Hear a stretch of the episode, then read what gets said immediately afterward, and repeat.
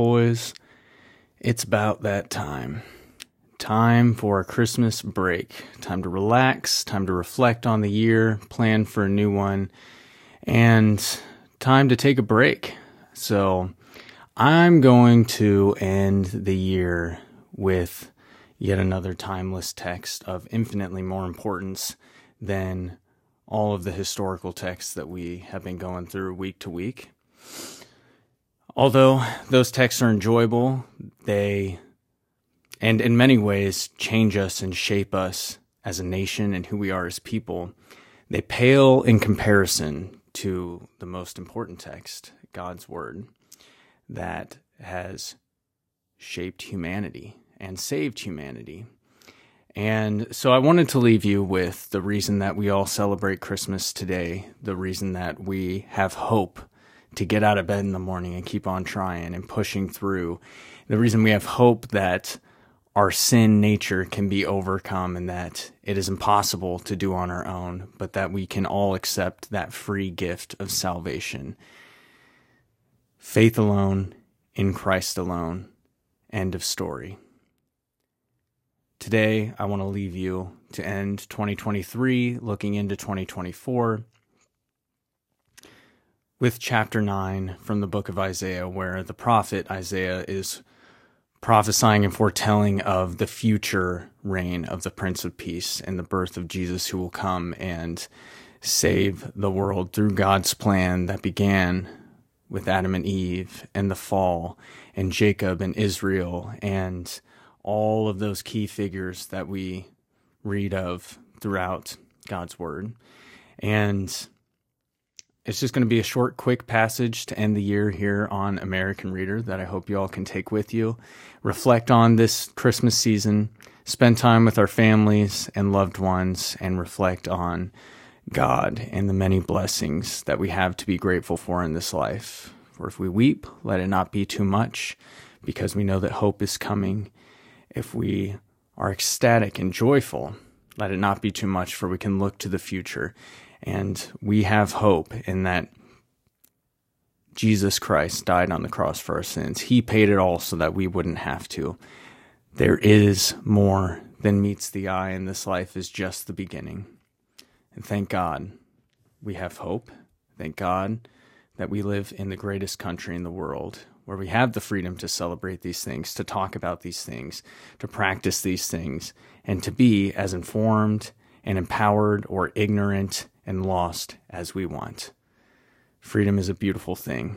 And the fact that we've been able to keep it and manage to preserve it for the last couple hundred years is an absolute miracle in itself. And that is a big reason why American history is such a beautiful thing that I love to dissect and dive into as a hobby and keep this American experiment going.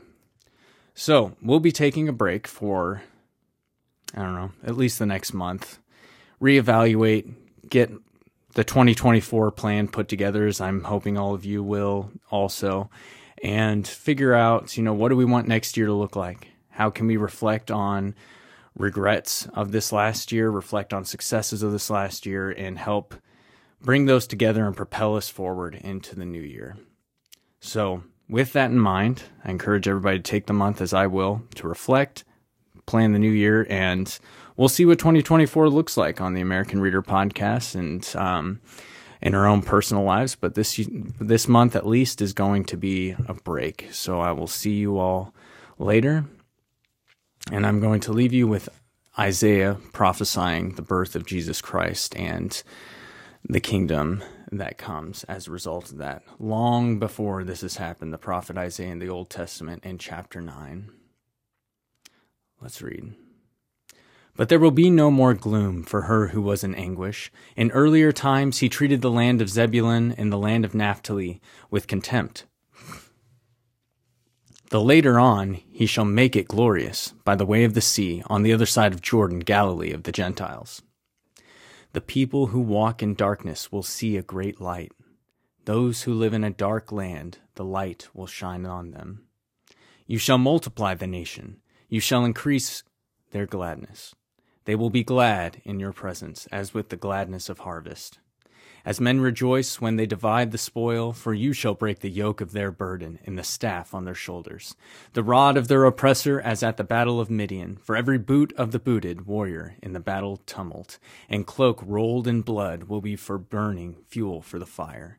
For a child will be born to us, a son will be given to us, and the government will rest on his shoulders, and his name will be called Wonderful Counselor, Mighty God, Eternal Father, Prince of Peace. There will be no end to the increase of his government or of peace on the throne of David and over his kingdom, to establish it and to uphold it with justice and righteousness, from then on and forevermore. The zeal of the Lord of hosts will accomplish this. timeless, inspirational, fills us with hope, and gives us a reason to keep on going. Your flesh is not all there is. You have a soul. Don't be so distracted in life to reach the finish line and realize you missed the point. Faith alone, in Christ alone, accepting the free gift of salvation and becoming a slave to Jesus Christ and to God, because we are all slaves to something make it to the right thing. It is a joy to have the ability to obey, to have the privilege to obey and be part of God's kingdom. The answers are here. We are in a fallen world. We will suffer. We will weep. We will hurt. There will be pain and disease and destruction and hurt and all of these things that are difficult to get through and difficult to endure, that it's easy to go to pleasure and to vice and to different things that are not God's way and that we are warned against. It's easy to be absorbed with pride and think that we know a better way and become slaves to ourselves and become slaves to our own ambition or our own impulse and create our own religion based on what's convenient for us. Be big enough as a person to accept right from wrong, to accept that there is absolute truth, as painful as it can be and as messy as it can be. There is right and wrong. There is objective truth. And there is a Savior who cares enough and loves enough to give us away. If we can be humble enough to take it and aware enough to find it. If anyone ever listening to this has any questions or needs to reach out about anything like that or is struggling in that way, I'm always happy as any Christian is to talk to you about this. And I would encourage you to reach out and whether that's on the internet or to me personally or to a Christian that you know and trust and seek out those answers because your life is more than your day to day. You are made for so much more. You have a calling, you have a purpose, and purpose is the goal, not happiness. Purpose over happiness all day, every day. And you will experience a lot more happiness as a byproduct of that. However, I am not a preacher. I certainly don't pretend to be. I have so much respect for those that are called and have that ordained ability by God, and I seek to them as I hope we all should and and do. But that's not me. I'm just trying to pull my weight and keep people on the right track and use whatever influence I can to further the kingdom. So um, I will see you all at some point later. It's been a wonderful year. 2023 has been up and down, huge life changes, a lot of pain, a lot of suffering, but a lot of growth and a lot of joy for me personally, and I'm sure for everyone listening. So, I'm excited to take this time to rest and reflect and get a plan together to come back stronger and better in 2024. Ready to get back on the grind. But all right, I will see you all guys later and thank you so much for joining me.